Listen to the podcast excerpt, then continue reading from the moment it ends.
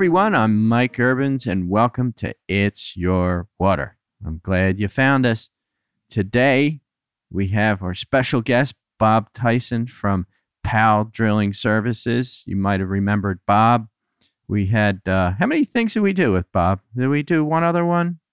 No, we just did the first, the original one, yes. Yeah. Bob is a wealth of information. Uh, he's a many, many year veteran of installations and many faceted, well drilling kind of guy.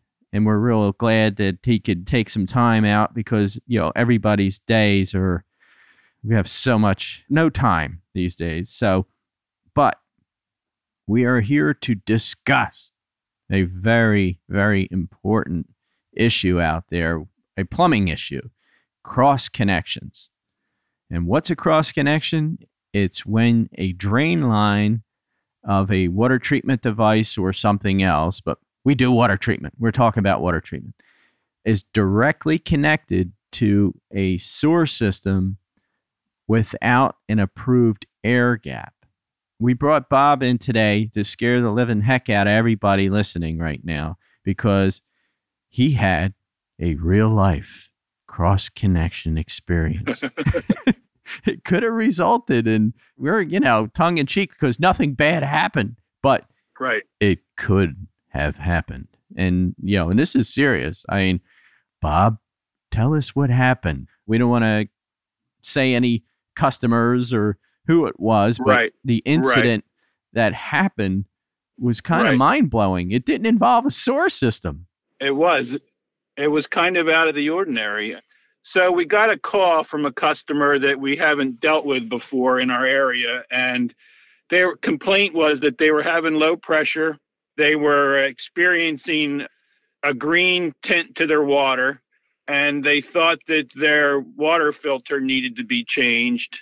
So uh, I got sent out to check it out, thinking it's probably a neutralizer not working right, so that they're getting green stains from the copper, you know, the typical everyday yeah service call you encounter.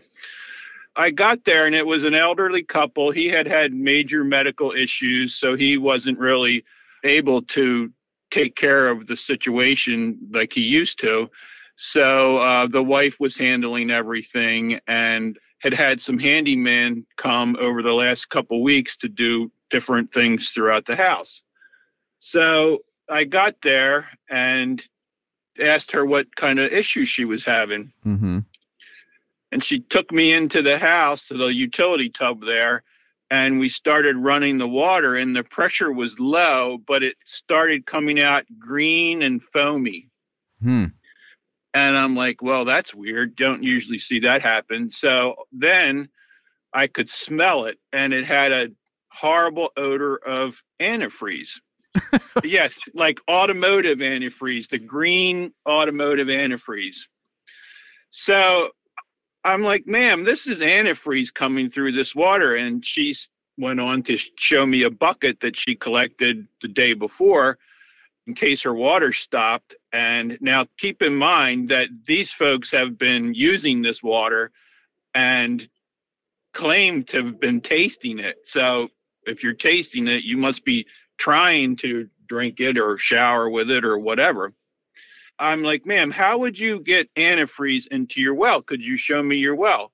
So she showed me her well and it was fine. There wasn't anything right there. The husband had uh, played around with older vehicles and had sort of a workshop a little up higher on the hill. And we walked around the property and we couldn't see any spills that could have come into the well that way. So you know, I was kind of dumbfounded. Like, how in the world would this antifreeze get into her water supply?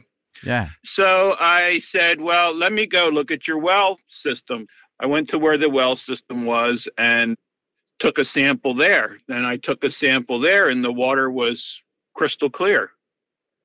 So here you have green water 20 feet away in a utility tub, and you have clear water at the well tank. So, and in the yeah. meantime, one of the handymen had changed a, a, check valve with not the industry standard type of check valve that you would install in a well system.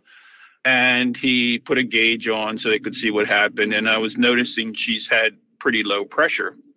So I said, ma'am, uh, you know, I need to service this and get this straightened out for you. So, and she was like, can you please do that? And I'm like, yeah, I can get all this. And she did have a sediment filter and it was clean. And I put a new one in there. And, you know, so basically I get the well system up and running properly.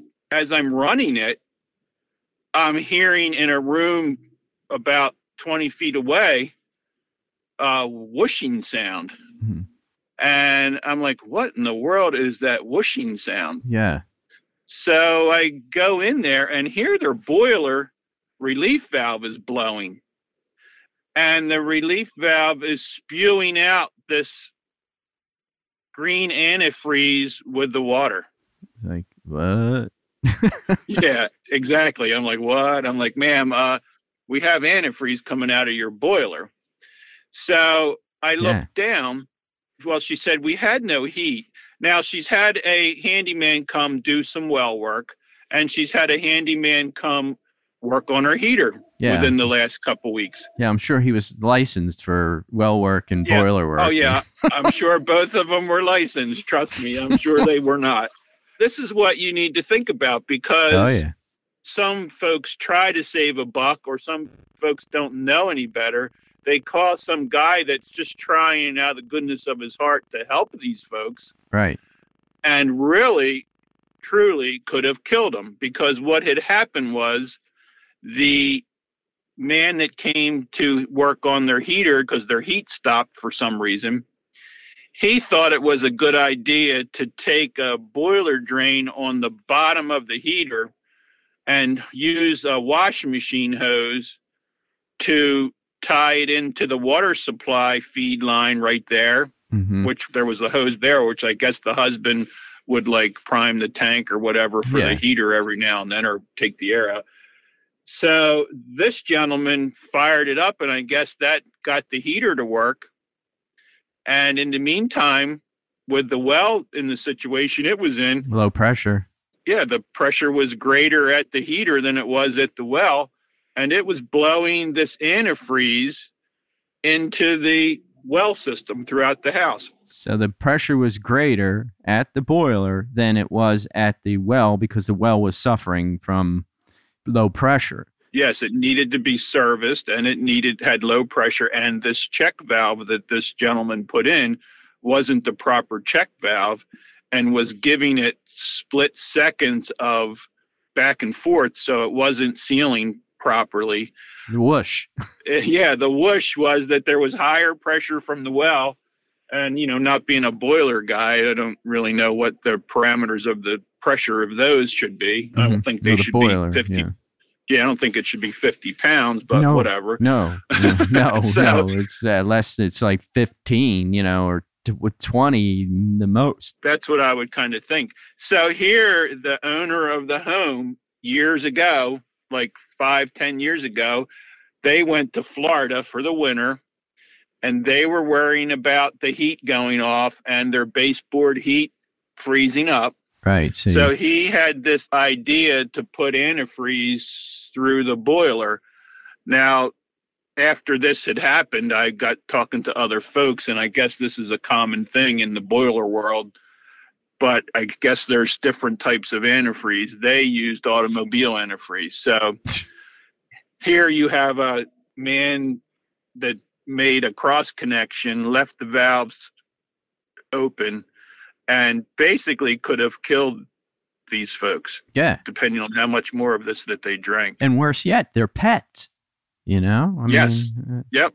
I, Yeah. I couldn't live myself if my cat died. I mean, come on. yeah, yeah, yeah. Well, I know you and your cat. I know. Yeah. I know. He's my buddy. So yeah, that was interesting because we were always worrying about cross connections with sewers and water Yeah. treatment systems. And you know, here's a guy thinking he could help, and and you know, you go on jobs where you see somebody installing, hey, you buy it, I'll install it. Right. They plumb it right into the septic, and then you go there to work on it, and you see toilet paper jammed up in the backwash line, you know. So there's definitely a reason why we have these practices of doing things with air gaps and no cross connections. Backflow preventers. Backflow preventers, exactly. For the city water, we're mostly country water treatment out here on the East Coast and where we are. The Midwest is, you know, the water's extremely hard. So almost everybody on city water gets a water softener. So city water is where you can get a really bad cross connection problem because you get a vacuum. But well water, of course, if your check valve went and you have a 300 foot well, you get a heck of a vacuum. Yes.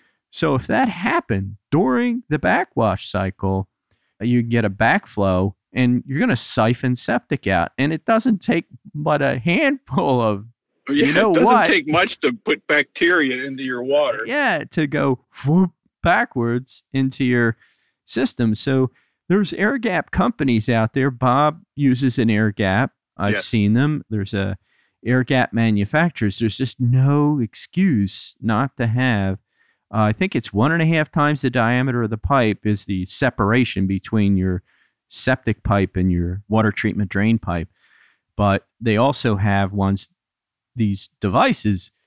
I call them no excuse devices because they're very convenient. They give you Yes. an approved air break, air gap Absolutely. vacuum breaker. Yeah, it's really what it is. It's a vacuum breaker. I mean, so now you see why these backflow prevention, you think, oh, you know, the United States, we have all these regulations that inhibit business growth, blah, blah, blah. And I have to get my backflow preventers certified all the time in big industry. They have these industrial backflow preventers and they have to be certified and checked all the time. Now you know why Yep, exactly. there's a lot of boilers connected. You know, I freaked out, right, Bob, when I said, "Oh my god, I got a boiler." Absolutely. And it's just, you know, it's one of those things after you're doing work year after year, day after day, you kind of take for granted how things can affect someone that quick. Yeah, and there's a boiler. I have the check valve that's my autofill on a boiler. It's you know it Right. keeps the boiler topped off, but it's like a, a Watts, you know, double check.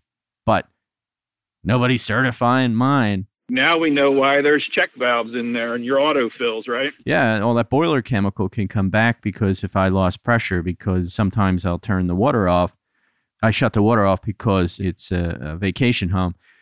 And some guy came around and he turned the water, the outside water, to get a bucket of water. He was doing uh, his concrete work. I forgot to Uh-huh. leave the water on. So it depressurized the house. Guess what happens when Right. you depressurize the boiler system? Your check valve now has no pressure against it. So it's just these little things. That's why Absolutely. we have these redundancies. And I'm sure, Bob, you see a lot of septic cross connections. All the time. All the time. The guys just put a hose bib in, you know. Oh gosh, they just screw it right into the sewer line. You know, could be a three-inch sewer line, and you take it out, and you're like, "Oh, this is disgusting." Let alone just the idea of airborne bacteria creeping through that line because Mm-hmm. it's an open line going back into your head of your conditioner, and you know, valves fail, hmm water neutralizers and softeners, pistons and seals fail. So you can always have a negative pressure there Yeah. during the cycle. So yeah, it's important to do it right.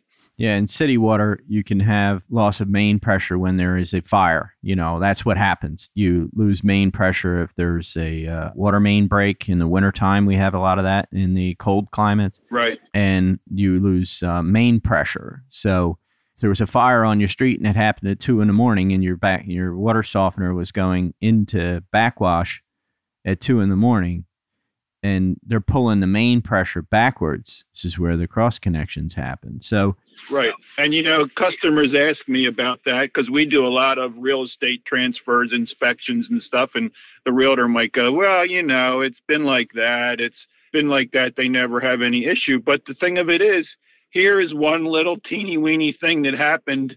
mhm. No one knew, and it created this huge issue. So hopefully, there's no long term issues with that situation. yeah, you flushed the house out, everything was okay, but Yeah. Yeah, and also I, I didn't mention reverse osmosis systems. That happens a lot.